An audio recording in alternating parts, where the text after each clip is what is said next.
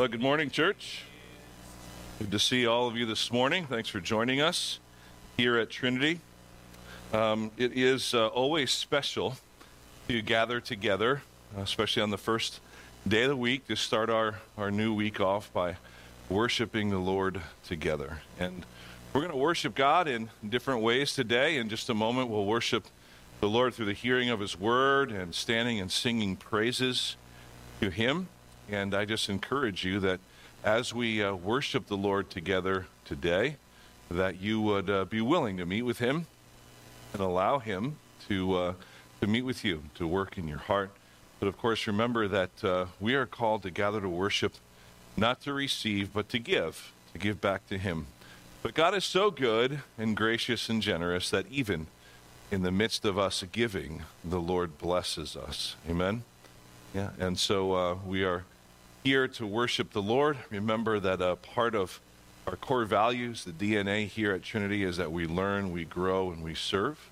We learn the truth, we grow in faith, and we serve each other. And uh, a big part of that is how we gather together to worship. And uh, so, right now, I'd like to read from the Psalms as our call to worship. I encourage you as I read Psalm 145 in its entirety that you listen uh, as I read it a little bit slower than I might normally, But listen to these words as it is simply a song and psalm of praise, of praise to our God. King David writes this psalm and talks about God being our king. He is a good and gracious king. He is righteous yet benevolent to all of his people. He loves his people as king, but yet he rules with righteousness and perfect justice. And he loves each and every one of us. And our God is good, not only for what he has done, but most importantly for who he is. So listen to these words of Psalm 145 and let these words be our call to worship our God this morning. I will extol you, my God and King, and bless your name forever and ever. Every day I will bless you and praise your name forever and ever. Great is the Lord and greatly to be praised, and his greatness is unsearchable. One generation shall commend your works to another, and shall declare your mighty acts. On the glorious splendor of your majesty and on your wondrous works I will meditate. They shall speak of the might of your awesome deeds, and I will declare your greatness. They shall pour forth the fame of your abundant goodness, and shall sing aloud of your righteousness.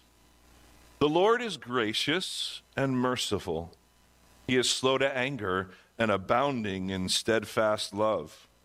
The Lord is good to all, and his mercy is over all that he has made. All your works shall give thanks to you, O Lord, and all your saints shall bless you. They shall speak of the glory of your kingdom and tell of your power, to make known to the children of man your mighty deeds and the glorious splendor of your kingdom. Your kingdom is an everlasting kingdom, and your dominion endures throughout all generations. The Lord is faithful in all his words and kind in all his works. The Lord upholds all who are falling and raises up all who are bowed down. The eyes of all look to you, and you give them their food in due season. You open your hand, you satisfy the desire of every living thing. The Lord is righteous in all his ways and kind in all his works. The Lord is near to all who call on him, to all who call on him in truth. He fulfills the desire of those who fear him. He also hears their cry and saves them. The Lord preserves all who love him, but will destroy the wicked. My mouth will speak the praise of the Lord, and let all flesh bless his holy name forever and ever. Amen. Father God, we thank you for this great privilege of being together in this place this morning. We have gathered here to worship you. Lord, the beauty of your word reminds us that you are God and King, that you are one who is worthy of all praise and worship. For in all of your splendor and glory, we are to worship you.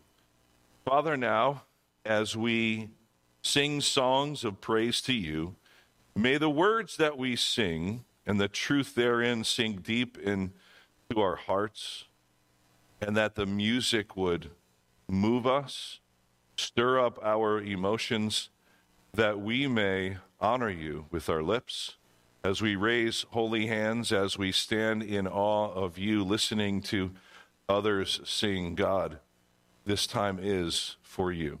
We pray that you would be honored and that you would be blessed. In Jesus' name we pray. Amen. Church, would you stand with me and let us worship the Lord together?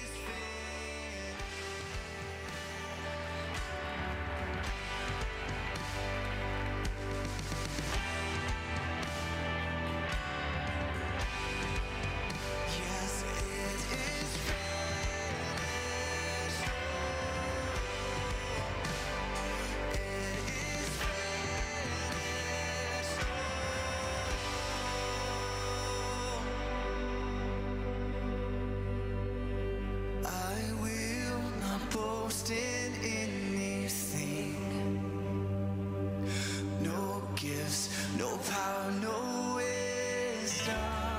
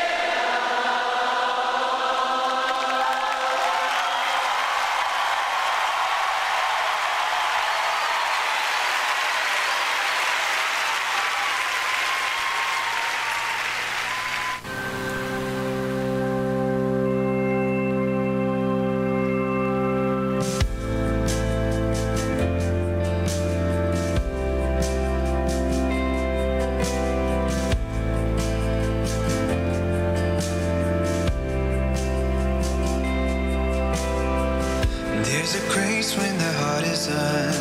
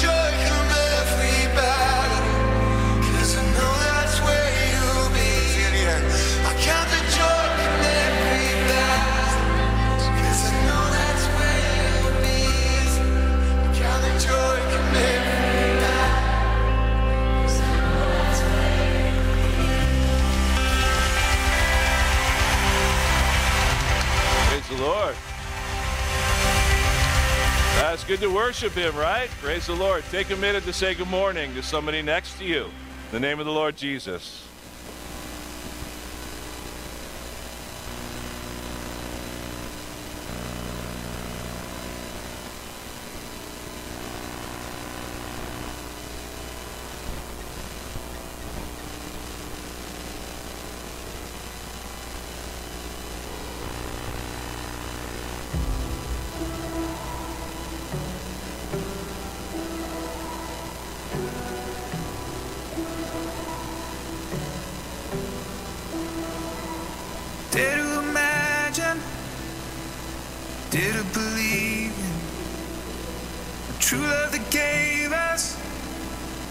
Brand new beginning. No room for a king, no celebration and no ceremony.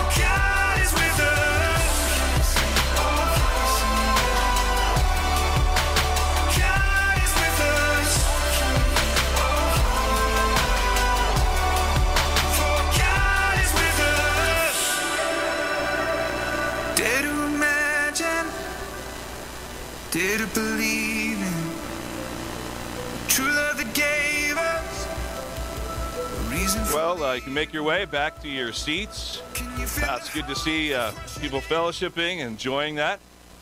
Uh, remember that we have our uh, our uh, fellowship uh, coffee and breakfast available every Sunday morning, 9:45, until right when the service starts. And so uh, it'd be great to take advantage of that. Come a little bit early and uh, get your second or third cup of coffee and enjoy some extra fellowship. And there's always time afterwards as well. So again, thank you for joining us.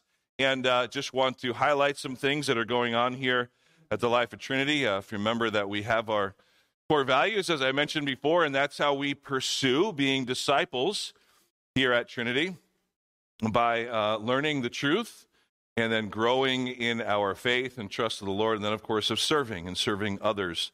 And that service starts here, and it starts among uh, our church family, and uh, then it spreads throughout these four walls. And so we are grateful for the opportunity to continue to do this, to learn to grow and to serve together. Uh, remember our discipleship pathway? We spent uh, the fall going through that and talking through the 12 stepping stones, the 12 areas that every disciple, every uh, follower of Jesus Christ should be giving attention to in their walk with the Lord and their journey with Jesus.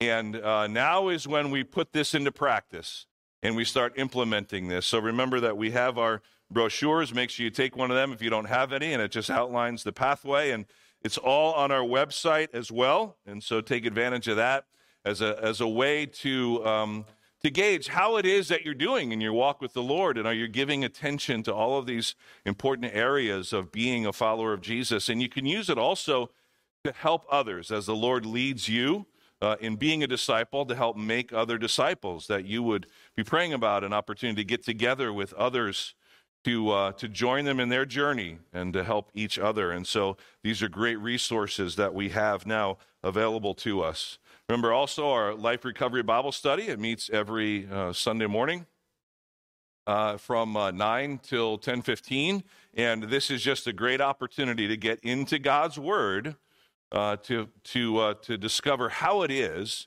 that He has through Him and His Spirit given uh, given us victory over those things that we struggle with, and so uh, we can open the Word of God together and discover God's power over any problems that we might uh, be dealing with. And so it goes that goes for any of us with any kind of issues. And so it's a good focused way to do that among friends. So please, uh, I would uh, encourage you to take the opportunity to be a part of that group. We also have our Dig Deeper series. They're on break this morning, but pick back up next Sunday. And just going through this new book, which they'll begin next Sunday, The Cold Case Christianity. And so uh, if you'd like to join, uh, just let our elder Bruce or his wife Betsy know they're heading up that class, and we have uh, we can get you the the book and the student guide, the study guide to do that. So, uh, a great opportunity to get into God's Word. It's it's a great apologetic resource and learning more about uh, what it is that we believe and how we can then share it with others from a unique perspective, right? And so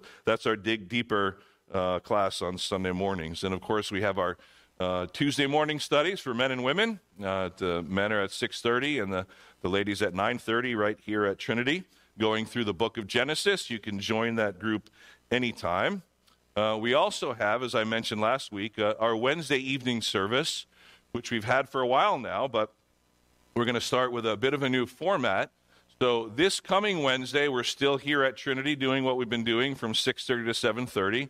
But the following Wednesday, which is the 25th, uh, we will be starting to meet, to have our Wednesday evening service at the Allenwood Church right down the road, because this is going to be a combined Wednesday evening service going forward with our church, the Allenwood Church and Shiloh Baptist Church from downtown Manasquan. And myself and Pastor Dave and Pastor Mike Morgan from Shiloh will be uh, leading this uh, evening service. We're going to be recording our So What podcast that we've been doing for a few years. Going to be recording that live on Wednesday evenings. Uh, it'll be live streamed, but also uh, welcoming all of you to come in person. We do that for the first half, and then the second half of the evening, uh, it's interactive time. So there's a time for question and answer, a time for discussion based upon what we were talking about. And if you've listened to the podcast at all, you know that what we do is the three of us, we, uh, we take a passage of scripture from our reading through the, the Bible in a Year series, and we come up with a challenge. How is it that we can apply the Word of God to be doers and not just hearers of the Word? And the three of us challenge each other to live it out that week. And then what we do is we get together, and in our podcast, we share our testimony. We share our story about what it was like that week to actually apply the Word of God in a specific way for that challenge. And then we share, and then we invite you uh, to take that challenge as well for the following week. And so it's a great opportunity to, uh, to meet with others and to engage God's Word in a very practical way, in a very unique way. And so, again, this Wednesday we are still here, but then the following Wednesday, the 25th, we begin meeting at the Allenwood Church. It's still 6:30 to 7:30, and there's still uh, there is a, a kids ministry uh, that's available. So parents, you can bring your kids. It's just for that hour. And then if you can stay, we have our prayer gathering right after that, right at the Allenwood Church in their sanctuary there, as we've been doing here. And uh, it'll be awesome because we also have two other churches that will be able to join us for our, our time of uh, focused prayer. All right. And so a great opportunity. So that begins in two weeks on the 25th. So make sure you mark your calendars. And I would invite you, if you haven't come out to our Wednesday evening service, this would be a great opportunity. Just come and check it out. Even if it's something that maybe you know right now you can't commit to, I would encourage you just come check it out at least on the 25th or one of those following Wednesdays and see what it's all about. I trust that you will be blessed. We uh, have our missions team uh, that uh, just comes up with a, a way to outreach. Uh, every month at least. And you know, we talk about learning and growing and serving, and so this is a way for us to serve. But even in our service, we learn and we grow, don't we? uh, about each other and about the Lord and how He's working in people's lives. So, at the end of this month, on the Sunday the 29th, uh, if you're interested, just go to our website, trinityallenwood.com, and you can register for it. Of course, it's free, but we just want to see how many people are going.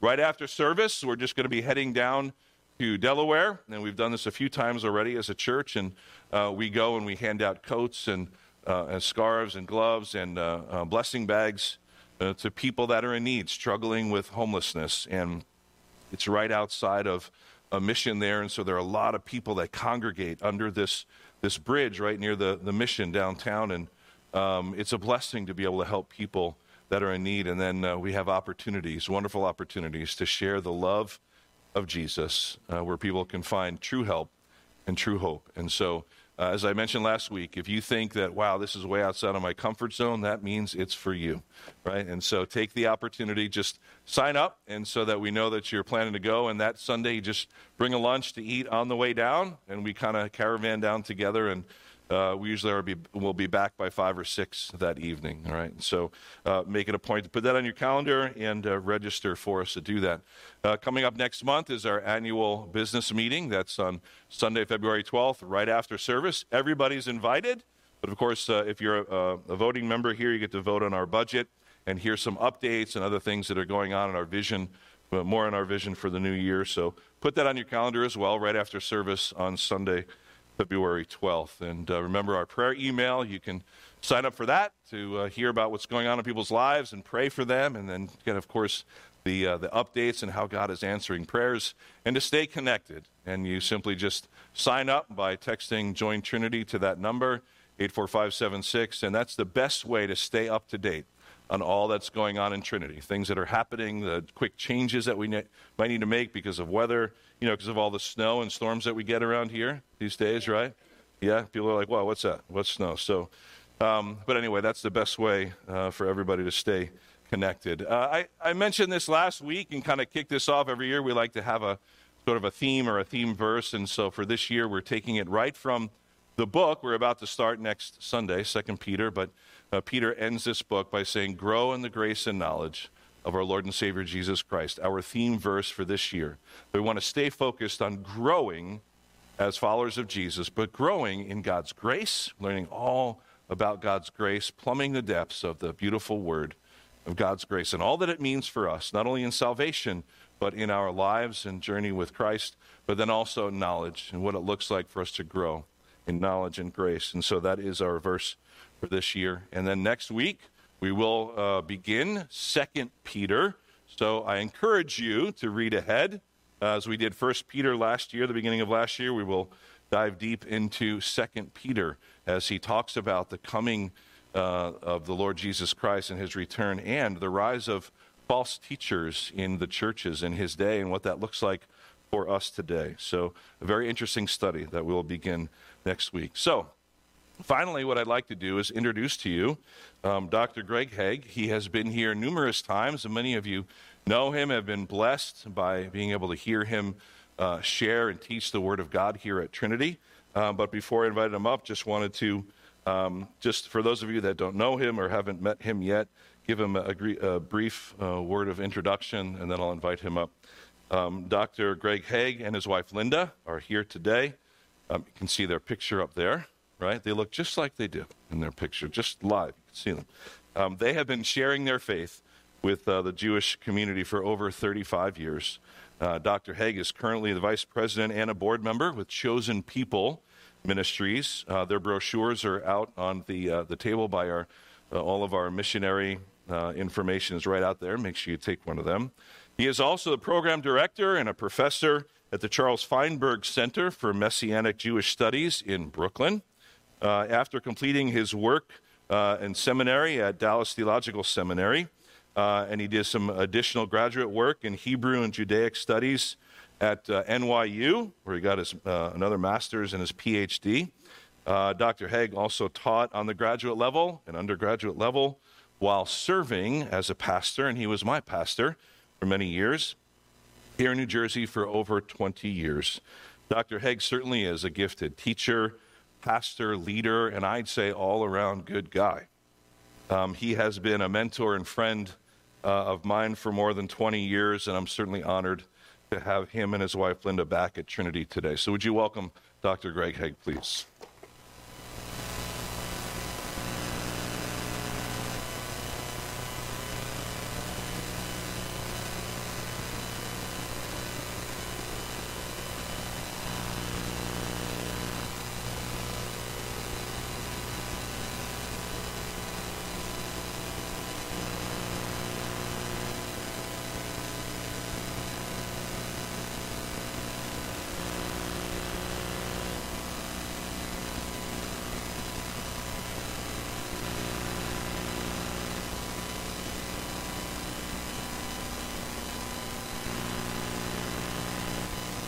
For the magnification of voice, especially when I follow someone with a booming bass voice like uh, Keith's. Makes me feel like I can just barely whimper up here, but uh, but anyway, uh, I'll try to keep you awake. I'll yell once in a while, and that should do it. Um, whenever I get an opportunity to come here, I'm always just so blessed because this is a Bible church.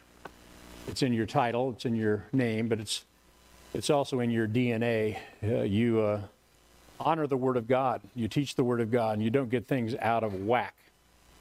As I was traveling down here today, I uh, Linda and I ran across something that was a, a quote from a Bible teacher from 20 years ago or so, and I thought it would be good to read it to you. It might uh, give you a little bit of encouragement. That quote it says, "In the future, you will you will watch a generation of Christians set the Bible aside in an attempt to become more like Jesus." And stunningly, it will sound completely plausible. This will be perhaps the cleverest of all the devil's schemes in your generation. Sacrifice truth for love's sake, and you will rise or fall based on whether you will sacrifice one or the other. Will you have the courage to live in the tension of both truth and love? That's a pretty good statement.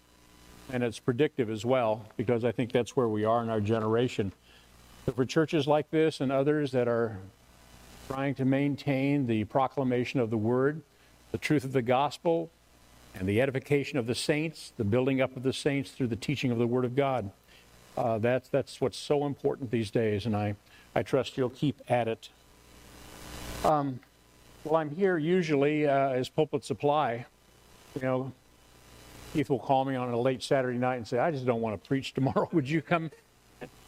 That's when I normally show up here, but uh, okay, that's not true. None of that is true. But occasionally I, uh, I'm invited to speak because of my connection with Chosen People Ministries, and, and that's why I'm here today. Although I'm not giving a message related to Chosen People, it might be uh, a, a, connection that you'll see because um, Chosen People Ministries is um, really interested in reaching out to the Jewish people in particular, as you would guess by the name. And our whole ministry has been devoted to that, I guess, since we moved here in 1980 to do uh, work at NYU and then, then to become part of the uh, Chosen People Ministries staff and board uh, and direct this program that we have. It's been a wonderful opportunity. But that's why we exist. And um, one of the reasons that we can do what we do is because we have wonderful donors. We have a tremendous donor support in this ministry that goes back, oh my gosh, how, 150 years uh, almost. So, so this is a, an old, old ministry with some old, old people still working in it. And we need support. We need your support to continue doing what we're doing. And that's why the brochure is somewhere in the back. You could read that and and uh, it's just a blue blue brochure. And the importance of looking at this, I think I brought enough for most of you, is that you can see great opportunities for you personally to get involved, not just with chosen people, but with uh, the various things that you can receive in order to make you more capable of communicating the truth, especially to the Jewish community. Now, one of the things that we're doing, and that's I wanted to introduce this by saying, that the reason I selected a very, very contemporary passage uh, for today's message, we want to be, you know, cool and hip and with it. That's why I have my Boomer's Bible with me. And I understand they have these on online or something now, but I, I like this one. So, um, but but uh, what I really want to uh, encourage you to uh, to understand here is that uh, we, we, we study the scriptures always with the purpose of seeing the current relevance of the scriptures. It's the application of the Word of God, all of the Word of God, to our lives today.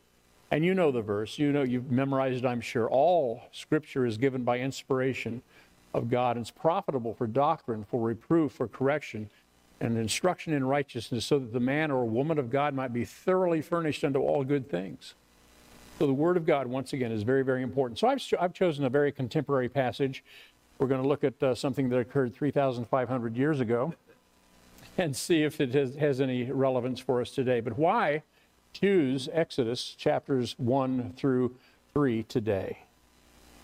Well, the reason is uh, that we are uh, trying to follow the, the, the Jewish liturgy in the prayer book so that every week there's a portion of Scripture that is read and sometimes studied in the Jewish circles, in Jewish circles. And so we want to spend our time in that before the weekend that arrives. And I have a wonderful opportunity of sharing uh, from week to week with a small group of people who are quite interested in reaching out to the Jewish people because we're called to do that as believers. Um, and I have brought with me something that might be of interest to you. You can find this online from Chosen People Ministries if you go there.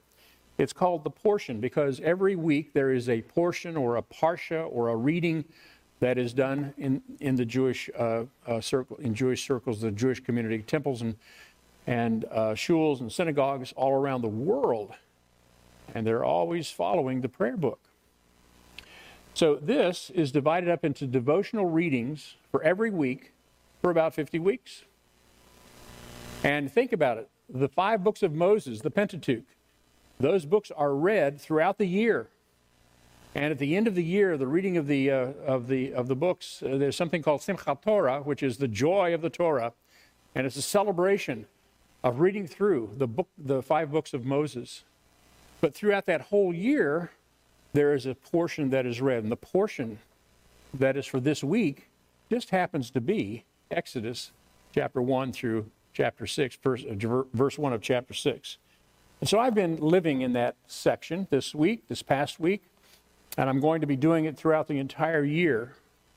Uh, that's my desire, anyway, is to follow that program as well as some other programs to study. But there's another reason why I think this passage, uh, and by now you've probably found Exodus chapter 1.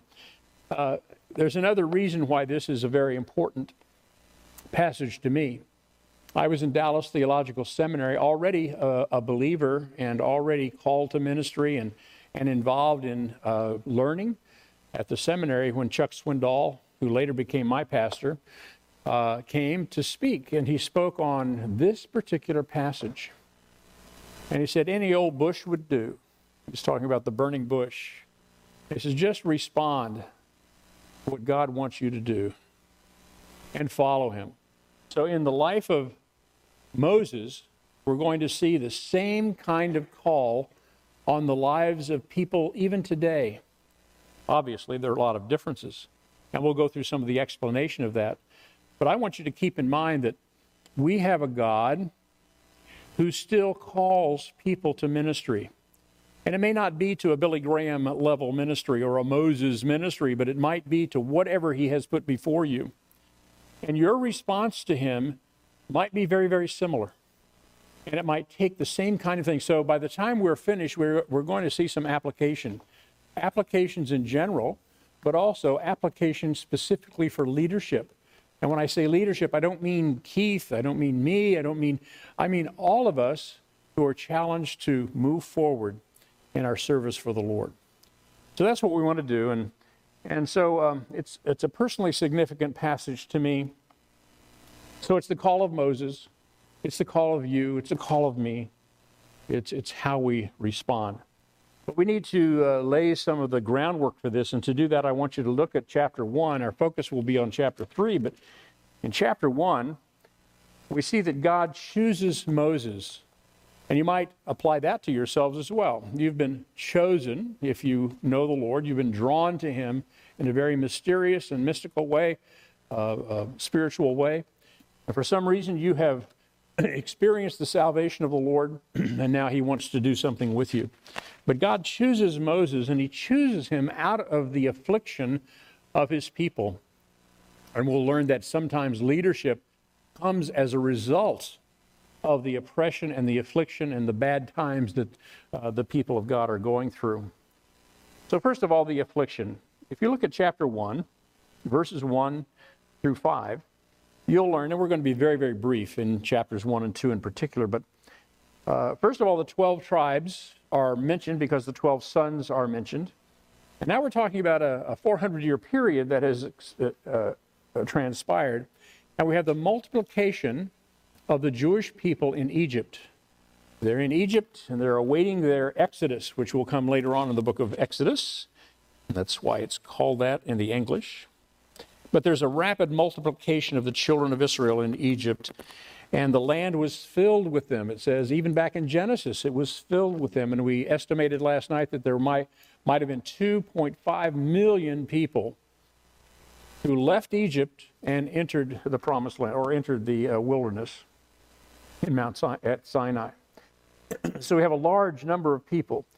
And uh, the Egyptians are oppressing the people of Israel who are living in Goshen at this time. And why are they doing that? It's because they fear that there will be a fifth column in case they're invaded by any other uh, uh, nation. They're afraid that the large population of slaves will rebel against the leading Pharaoh, and it'll be a political thing, and they'll lose all of the strength and power that they have in the land. So there's a, legit, a legitimate reason for this uh, oppression of the, of the Jewish people. They didn't want to give them any freedom at all. And yet, even though they were pushed down, they still grew more and more. And so um, the affliction, if you look in verse 12, it says, The more they afflicted them, the more they multiplied, and the more they spread out, so that they were in dread of the sons of Israel. The Egyptians complete, uh, uh, compelled the sons of Israel to labor rigorously. They made their lives bitter with hard labor in mortar and bricks and all kinds of labor in the field, and their labors which they rigorously imposed upon them. And then what happens? Well, we have a king of Egypt who speaks to the Hebrew midwives, one of whom was named Tifa, Tifra, I should say, and the other was named Puah. That's two out of probably a large number of people. And he said, When you are helping the Hebrew women to give birth and see them upon the birth stool, if it's a son, put him to death. So it's an early form of infanticide early form of abortion, certainly late term. Uh, but if it's a daughter, then she shall live. I know that you understand the, uh, the reason for this. It's so that in some way the enemy would be able to eliminate the people of Israel. Now, this growth in the face of affliction is something that not just the people of Israel were in charge of, but God was in charge of. And we know that because of the way the midwives disobeyed the Pharaoh's instructions.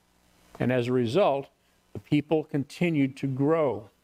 It came to the point, if you look at verse 22 in the chapter, the Pharaoh finally commanded all his people, saying, Everyone who is born, every son who was born, you were to cast into the Nile, and every daughter you were to keep alive.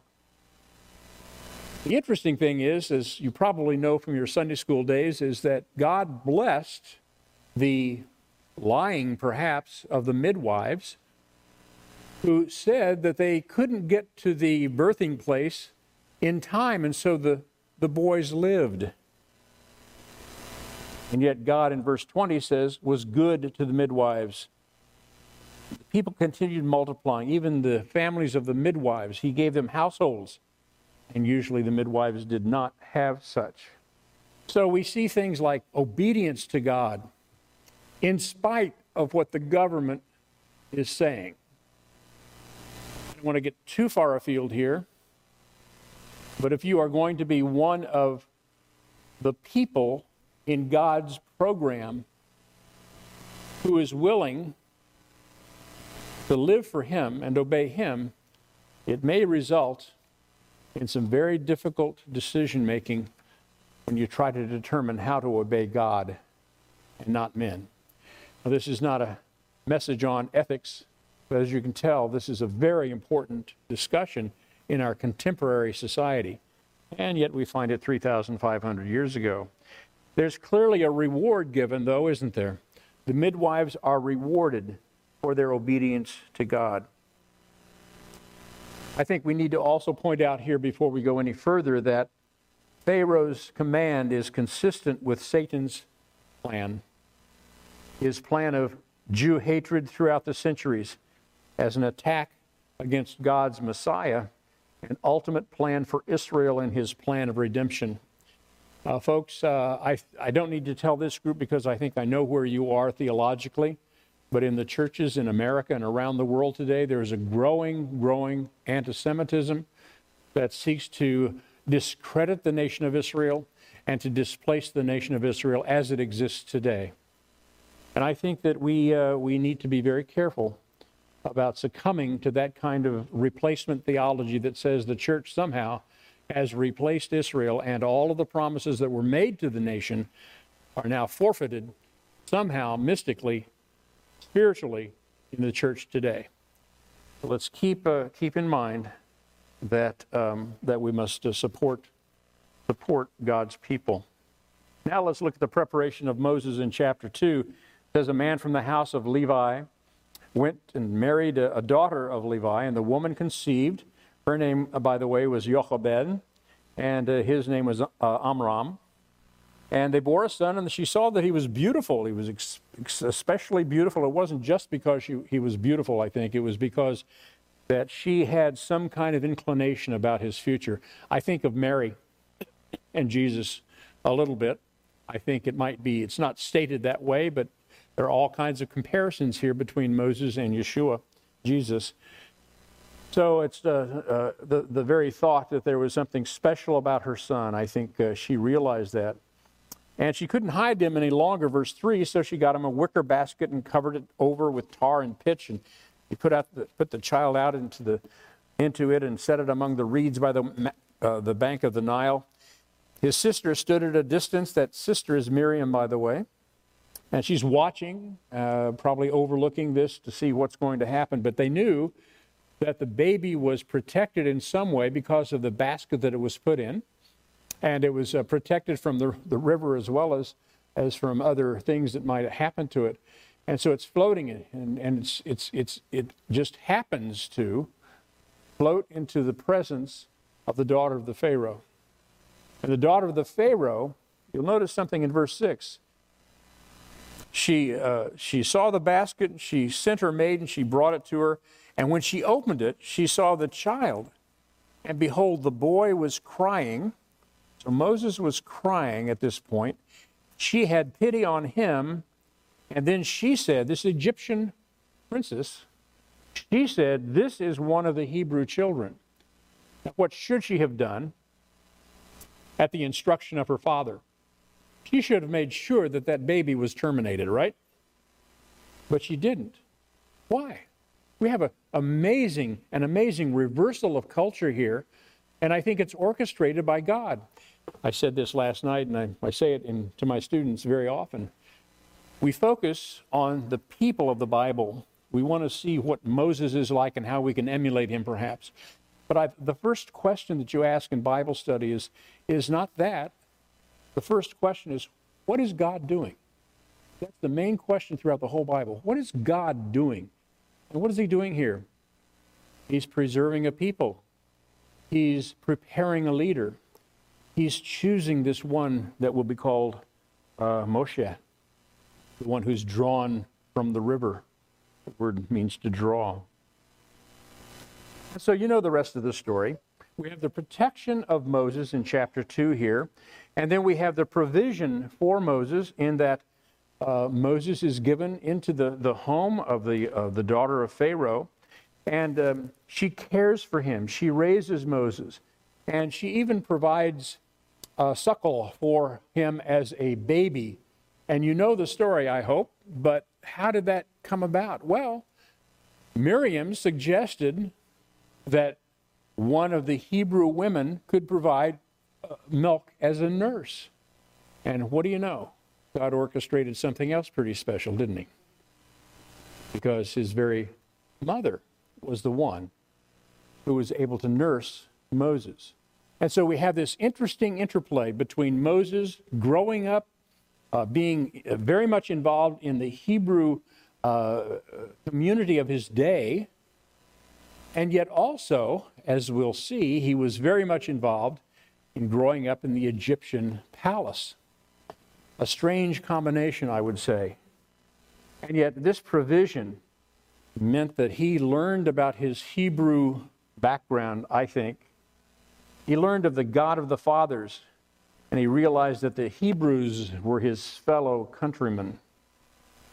And then when it came to Egypt, what did he learn? Most people feel that as part of Egyptian royalty, he must have been trained in all kinds of disciplines, such as geography and history and grammar and writing and literature and philosophy and music. So he had the Egyptian royalty, the pedigree. Now you have to imagine, because uh, I know it's um, a little hard to imagine what things were like 3,500 years ago, but we know a lot. We actually do know a lot of what it was like. We know, for example, that Egypt was a center of cultural uh, education and knowledge. It was a powerhouse of the day. And, and so we know that Moses, in that position, must have been extremely well trained.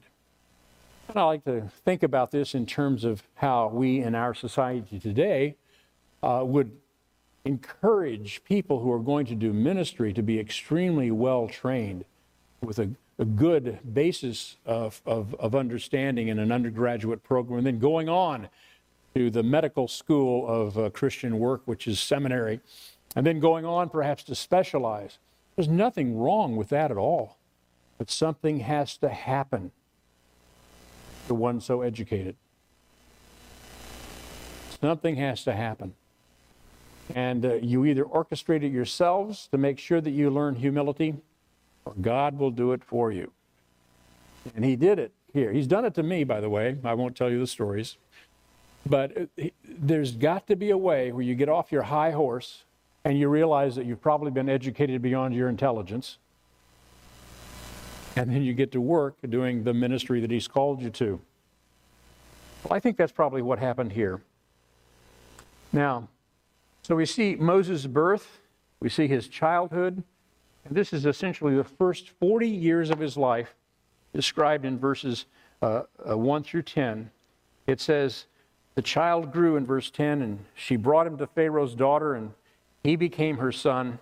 She named him Moses and said, Because I drew, drew him out of the water. Now, verses 11 through 25 of chapter 2 give us the second half or the second third, I should say, of Moses' life from age 40 through 80, perhaps. Now, what I want you to realize is that God's role in all of this, your life, is also in His hands. You, you, don't, you don't just let life happen to you, you realize that God has a purpose. And you try to find out what that purpose is. It might be the humblest kind of uh, menial task that you could imagine in this life. You're a child of the king. You're royalty. You have training that you need to do what he's calling you to do. I find that in the church today, very little happens when people don't realize this significant truth. You have a purpose. It's like uh, the four spiritual laws of a previous generation used to say if you're trying to witness to somebody, God has a, has a wonderful plan for your life.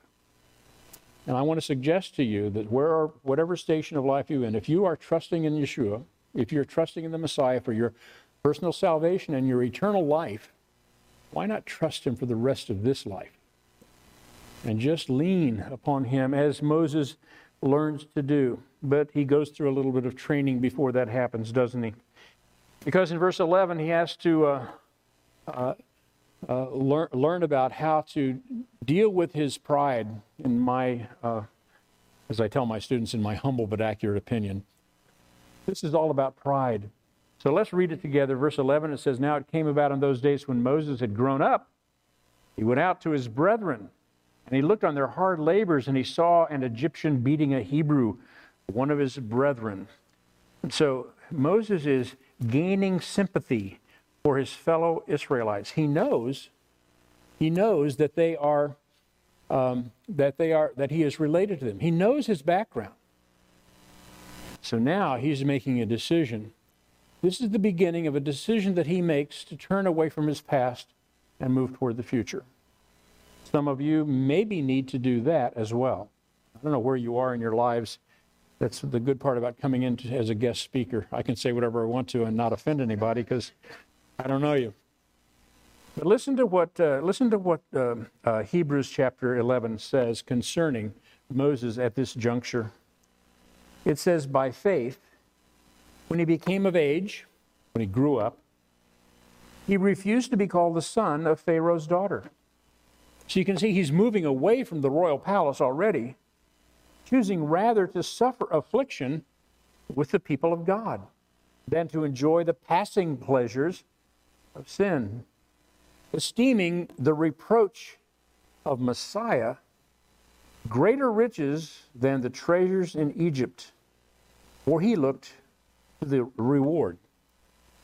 The book of Hebrews tells us that he knew something about Christos or Mashiach. He knew something about Messiah. He must have learned that God was going to provide the deliverance that they were always looking for. And he saw that uh, uh, when an Egyptian was beating a Hebrew, he says, I want to I want to step in. I want to do something.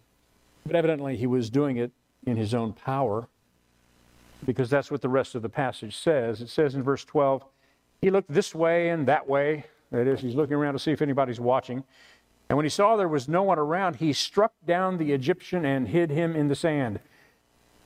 Well, that tells us that he was very impulsive and he felt that he could handle the situation. So he kills this Egyptian. The book of Acts also says something very similar to the book of Hebrews, but let me just quote that for you. It's in Acts chapter 7. That when he was 40 years old, now we know the age, it came to his heart to visit his brethren, the children of Israel, and seeing one of them suffer wrong, he defended and avenged him who was oppressed, and he struck down the Egyptian, for he supposed that his brethren would have understood wouldn't you understand? I mean, if you're coming to the defense of your people, wouldn't they understand that God would deliver them by his hand? You can just see him strutting around almost. Look at what I've done for my people. Now, my people, won't you accept me? It almost sounds like Jesus, doesn't it? Look what I've done for you. Won't you accept me? Think this in your the back of your mind. So we have impulsivity here, to be sure, and then we have rejection because in verses 13 through 14 it says he went out the next day. Behold, two Hebrews were fighting with each other, and they said to the offender, "Why are you striking your companion?" Or I'm sorry, he said that, and he said, "Who made you a prince or a judge over us? Are you intending to kill me as you killed the Egyptian?" Now we've got two Jewish people fighting together and Moses responded, he was afraid, saying, Surely the matter has become known. Now they know that I murdered somebody. They knew that I furtively looked around to make sure nobody was watching, and then I buried him in a shallow grave in the sand. So he did something wrong, no, no doubt about it, even though he was defending the people of God. Pharaoh, in fact, heard about it. So, verse 15 says, He heard about the matter. He tried to kill Moses, but Moses fled from the presence of Pharaoh and he settled in the land of Midian. And so now Moses is on the run. He's on the lam because he's killed somebody and the Pharaoh is after him. And this is, becomes the, the perhaps the most significant event in his life. Well, maybe not. It's going to end with a vision that, um, that he receives. But let's see this. Let's notice that he was rejected. So Moses is rejected by his own people in 13 and 14. And um, uh, I'm not the only one, but so many others have noticed the connection between Jesus and Moses. Both were favored by God from their very birth. Both were miraculously preserved during childhood. Both were mighty in words and deed. Both offered deliverance to Israel. They offered the deliverance. Moses at Passover, of course. When he says just apply the blood, just understand that there's an exchange of life going on here. Uh, the blood of the animal indicates the redemption of God. And all you need to do is to trust enough, believe enough to apply it to the doorposts of your house, and you'll be spared. That's the deliverance that Moses was offering. And the deliverance that Jesus is offering is similar. By his own blood, there will be redemption, there will be deliverance, and that has to be applied. It's the exchange of life principle that has to be applied to the heart, uh, the, the heart uh, of, of, of your heart. And yet he was rejected, and he was rejected in spite, and so was Yeshua. Rejected in their right to be prince and a judge. He wants to be the prince. He wants to be the arbitrator in your life. He wants to be the ruler. And yet he's rejected so often, certainly by those who don't know him. But here's what I find even those of us who know him, we don't want him to rule our lives. We can do it better ourselves, thank you. Verse 15. Well, I read that. Now we go into the humiliation, humiliation phase. I say it's uh, humbling, but it's more than that, it's humiliation.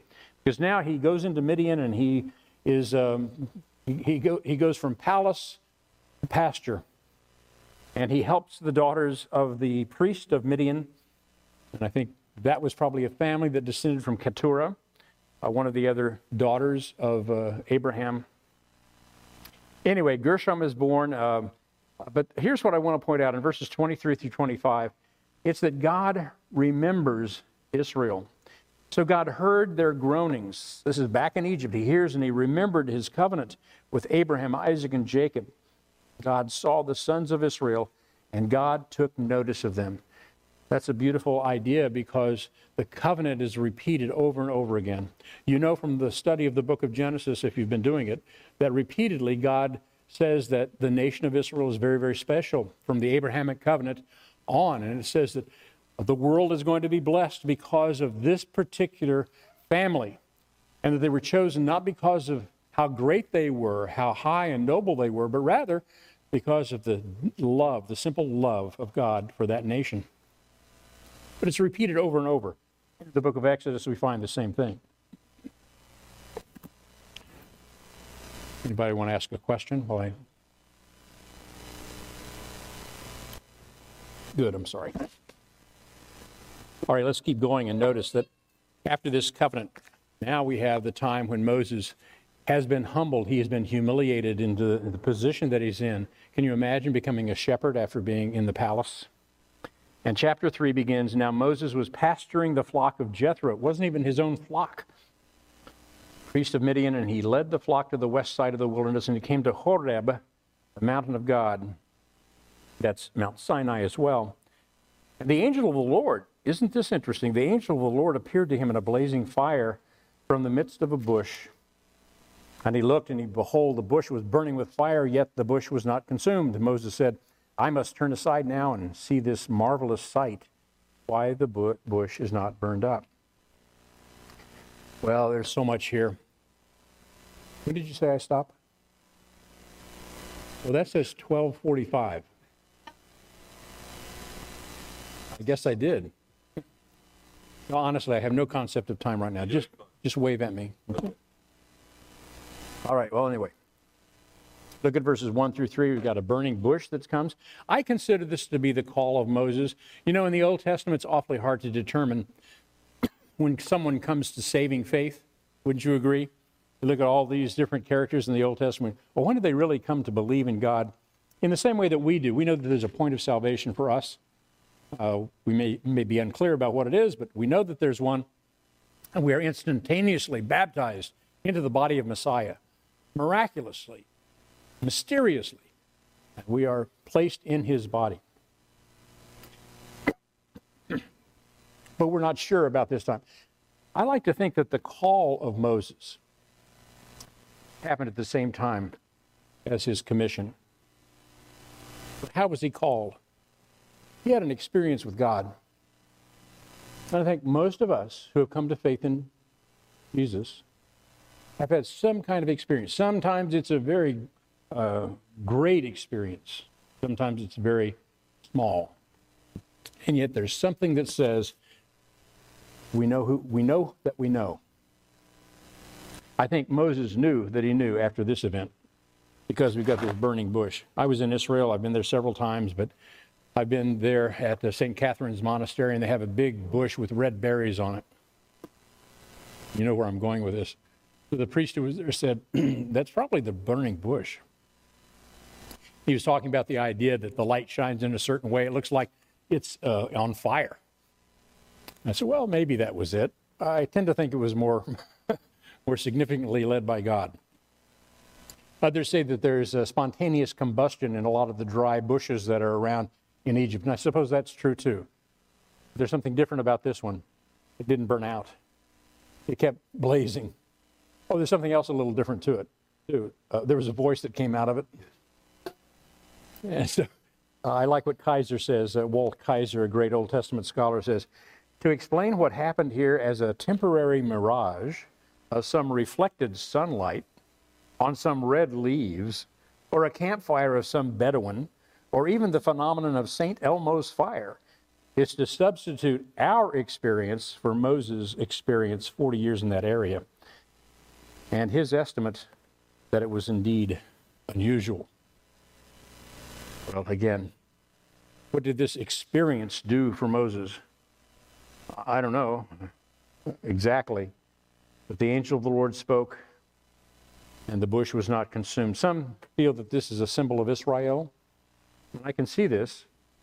Uh, the people of God are more generally afflicted, but they're not destroyed. Because God is in the midst of the people of Israel. I like to think that. That's a nice thought. I don't know whether that was the intent of the author. Others said, well, this is a picture of the cross. The Hebrew meaning of the thorn bush, and it's translated this way it's the thorn bush in the New Testament, or bramble, is Jesus crowned with thorns. He's enduring the fires of judgment, and yet he was not consumed by them. Well, I like that too, although some of that's a little bit fanciful exegesis, I think. But notice that God does call to him, and Moses is so curious that he turns, doesn't he? He's, he turns, and God says, Moses, Moses, look. And so there's a response to the experience. And here's the important thing that I want to tell you there has to be both ex- experience of some sort, there also has to be revelation for someone to truly come to God. Some have counted their salvation based only on experience without understanding. But we want to avoid that. Anyway, he is spoken to out of the bush. Uh, no one has seen God at any time, the New Testament says. The only begotten Son who is in the bosom of the Father, he is the one who's declared him. So we know that whatever Moses saw, he didn't see God the Father. And therefore, most of us believe that the angel of the Lord is a reference to the pre incarnate appearance of Yeshua, Jesus. I don't have any problem believing that. If he can be resurrected from the dead, he can also appear 3,500 years ago, which I believe he did. Well, let's keep going and notice that uh, after this is uh, spoken, he's got some revelation to give to him. And the revelation um, tells him who he is. Moses says, uh, Here I am and then God says, here's, here's what you need to keep in mind, and leaders probably should do this too. Don't come near here. Remove your sandals from your feet, for the place on which you are standing is holy ground. I think that's a caution. Uh, it's a caution to all of us, whether in leadership or not, followership. It is the idea that God expects us to be holy when we approach Him. Uh, but you're not. I know you're not. I, I might be sometimes, but I know you're not. We are not. Uh, we're riddled with failure and sin. Uh, we could probably go around the room and be very, very specific about that if we were open. As my wife likes to say in her counseling ministry, we are all deeply flawed and woefully lacking. That is true. So, how do we come to God and expect to be used by Him in leadership or other capacities? The only way is to have our sins forgiven through the continual work of the Messiah on our behalf. And so that's why we have a verse like 1 John 1 9. If we confess our sins, he's faithful and just, faithful and just to forgive us our sins. And not only that, but to cleanse us of all unrighteousness. Unfortunately, he has to do that a lot, doesn't he? Somebody said we, we wear 1 John 1 9 slick. We use it so much. But that's the nature of the beast. And I think Moses came to understand that. There's a holiness about God that we cannot approach. And the only way, way that we can is when we are invited and we understand who He is. And who is He? Verse 6 I'm the God of your father, the God of Abraham, Isaac, and the God of Jacob. And then Moses hid his face because he was afraid to look at God. That's the response that we ought to have instead of, Jesus, my buddy. You know, there's just something different about having the reverence for God. And notice the plan of God is still repeated Abraham, Yitzhak, Yaakov, always going back to the covenant that he has made. And now finally, we have the commission that is given. The commission is in verses 7 and following. The Lord said, I have surely seen the affliction of my people who are in Egypt, and I've given heed to their cry because of their taskmasters, because I'm aware of their sufferings. He's compassionate, right? And I've come down to deliver them from the power of the Egyptians. Now stop right there because skip down to verse 10. It says, Therefore, come now, and I will send you to Pharaoh. Something's going on here. And here's what I think the, the leader or the one who wants to be used by God has to understand. Here are just a few things. And you can add to this list, I'm sure. First of all, you got to understand God's plan. His plan is the covenant that He's made with Israel. And we, as Gentile believers today in this age, have been blessed to be grafted into that tree, grafted into the plan. And we know that our, our Jewish Messiah, it's a wonderful thing, but it's all part of God's plan. Secondly, notice that God's compassion a leader must know God's plan, he must know God's compassion, that God has compassion on those who are suffering. If we understand how people are suffering, whether they're religious fanatics or not, deep down inside there's a suffering going on, and only Jesus can touch that place. Thirdly, notice that, there, that we have to understand God's process. God's process is not I'm coming down to clean things up. That's what he says in verse 8. I've come down to do this. I've, I've, I've, I've visited the planet in order to make things right. That's the purpose of Emmanuel. That's the purpose of God with us. He's come to make things right. And then look what he says. He's going to use you, Moses, I would uh, extrapolate from that and say, He's going to use you, and He's going to use me. God's compassion drives His process. One man said he could do it all by himself, but it's most often God's plan to work with and through people because we are synerges. We are we are workers together with Him. Isn't that nice to be in partnership with Jesus? That's a pretty good deal. 2 Corinthians 6 1 tells us that. Well, what's your response to that? It's the same as I've had, and it's the same that I had back in seminary. I, I can remember when the challenge came uh, to go into the pastorate. And I said, Huh? Who, me? Are you kidding me? You, you must be crazy. And um, that's the way I felt when I was hearing that message. And then the message just kind of shifted things around for me. I remember it like it was yesterday. And I realized that it wasn't me. It is not you, it's God working through you. So he says in verse 10 Now I'm going to send you to Pharaoh so that you may bring my people, the sons of Israel, uh, out of Egypt. And Moses says, Who am I that I should go to Pharaoh and that I should bring the sons of Israel out of Egypt? And he said, Certainly I will be with you. And this shall be the sign to you that I uh, have sent you when you have brought the people out of Egypt, you shall worship God at this mountain. So he's coming back to Mount Horeb or Mount Sinai, and he's going to be receiving the law and, and teaching the people.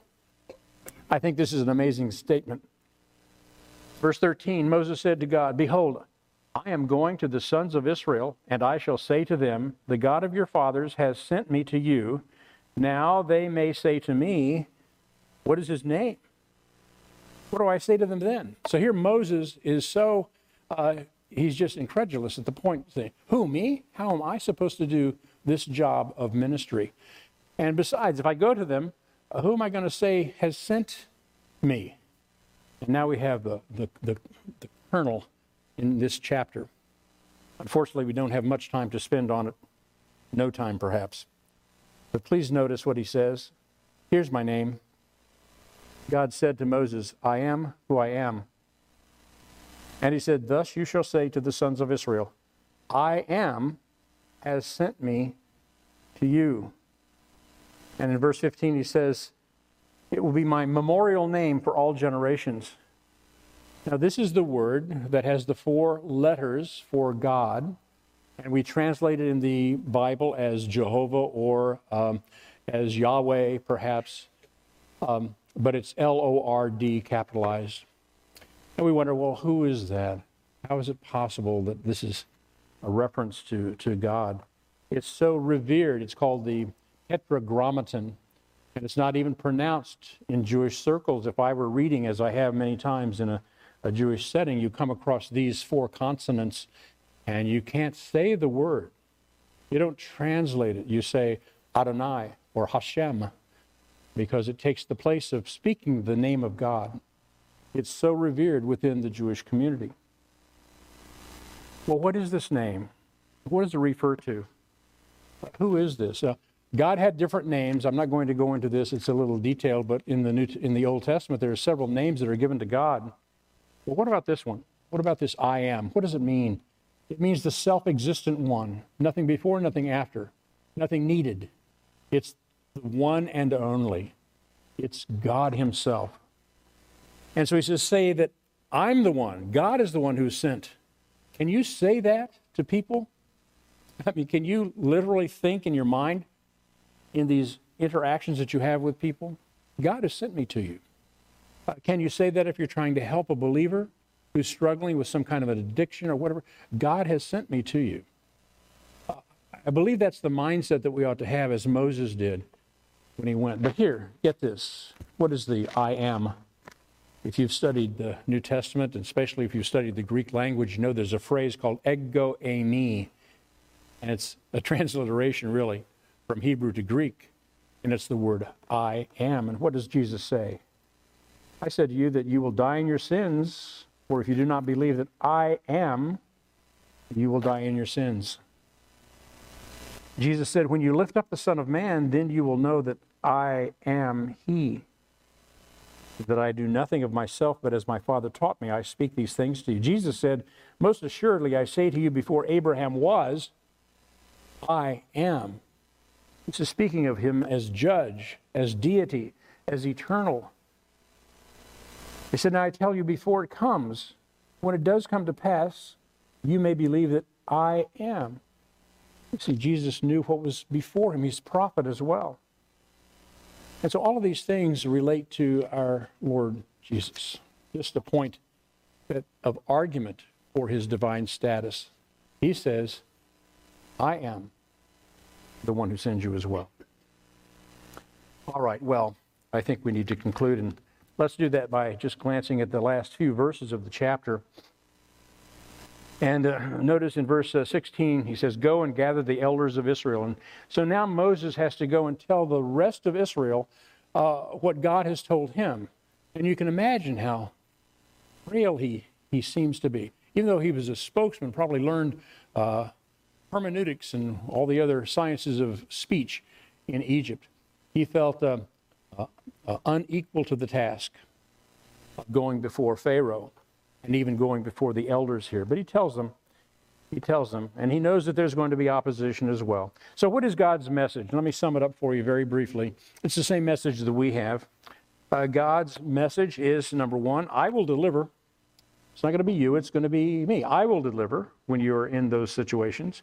Number two, I will overcome the obstacles that I know are there. He says, I know that Pharaoh is going to resist your plea to let the people go. I know that already, God says. And he further says, I will cause them to listen. I'll cause the elders to listen, and I'll also cause the Egyptians to listen. And he says, I will even convince the opposition when it arises. the summary for what we've just looked at. Well, the last thing, and I want to stress this without going into the chapter at all, but after all of that, if God, the I am, if Yeshua HaMashiach, if Jesus the Messiah, the one who said, I am the way, the truth, and the life, I am the door, I am the vine, I, all of those speak to his deity. If he were to say that to you, what would you say? Great, let's go, right? No, Moses didn't. In chapter 4, verse 10, he said to the Lord, Please, Lord, I've never been eloquent, neither recently nor in time past, nor since you have spoken to your servant. I'm slow of speech and slow of tongue. But Moses wanted to turn his back and not do what God had called him to do. How many people in ministry today do not want to do what God has called them to do because of their sense of inadequacy. But don't you think that the leaders should be in a position where they're listening to what God's saying to them? Maybe He's saying it to them. Maybe He's saying it to you through this uh, contemporary passage. Let me summarize this and we'll go home. What is the application? You've probably been jotting down some notes of your own. I hope you have. Here are some general applications very quickly. Out of difficult times, leaders emerge. We're in a world of hurt these days, and I think leaders are going to emerge. The affliction of believers, whether individuals or groups like the nation of Israel or the church of Jesus Christ, the affliction of believers can produce great leaders. We also learn that God honors those who obey Him rather than men, like the midwives. We also learned in the passage that the enemy hates the Jews because he knows the end game. He knows what the end is supposed to be. He wants to exterminate the Jewish people from whom came the Messiah, and, uh, and Israel to whom the Messiah will return. Here's another very interesting point, I think. Are you willing? Are you willing to entrust your children to God the way the mother of Moses was able to entrust Moses to God? And are you willing to identify with God's people like Moses did without murdering anybody? Don't do that. It's a little too far. But are you willing to identify? And now, specifically, and I'll close with this leaders are both born and trained. Leaders may be highly qualified and yet not have God. Leaders must have humility. if you don't bring it to yourself, it'll probably happen to you. Remember from the, the passage, leaders must know God's plan God's compassion, God's process, and God's name, the eternal I am. And then leaders are in the business of convincing God's people to trust God's plan, God's compassion, God's process, and God's name. Finally, leaders must accept the possibility of opposition. In fact, expect the certainty of opposition. And when it comes, once again, trust the Lord. I have no idea what time it is. I don't even care. But uh, I'll ha- hang around if you want to ask questions. That's where we really get into good discussions. But let me pray for you now. Father, we're so thankful that you have given us um, a, a, way forward, and uh, much of it is in the way we feel what we experience, and much of it is in the way we conjure up love for other people. Much, much of the way forward is, is how we react to others. And I pray that we will continue to be compassionate like you are and try to meet the needs that people have around us. But, dear God, deliver us from the kind of activity that leaves out the word uh, Lord, deliver us from not mentioning eternal life as being more important than this temporary material life. Dear Father, give us the, the ability and uh, the compulsion uh, to do the best that we can to share the good news with those around us. We praise you for what you do in us and through us.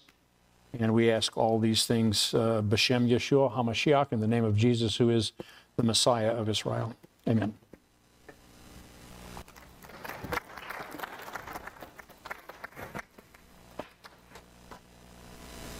Do this. Watch.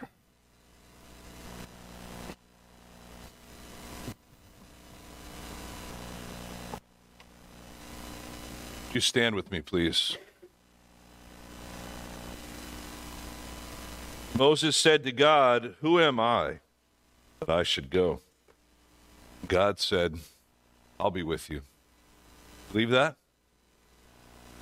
Church, go in the grace and knowledge of the Lord Jesus Christ. Be blessed this week. And pray that God would remind you often of what you have been reminded of here this morning as you take the peace of God, the joy of the Savior with you, to be a blessing to other people. And pray about how the Lord may use you as He's calling you, as He did Moses. Father God, thank you for this time. May you be blessed for what we do. Give us the courage and the strength to follow you all of our days. As we leave here, Lord God, Father, encourage us this week that we may live for you since Jesus died for us. It's in his name that we pray. Amen. I encourage you to take a moment to say good morning to Dr. Hagg and his wife Linda on your way out and encourage them as well.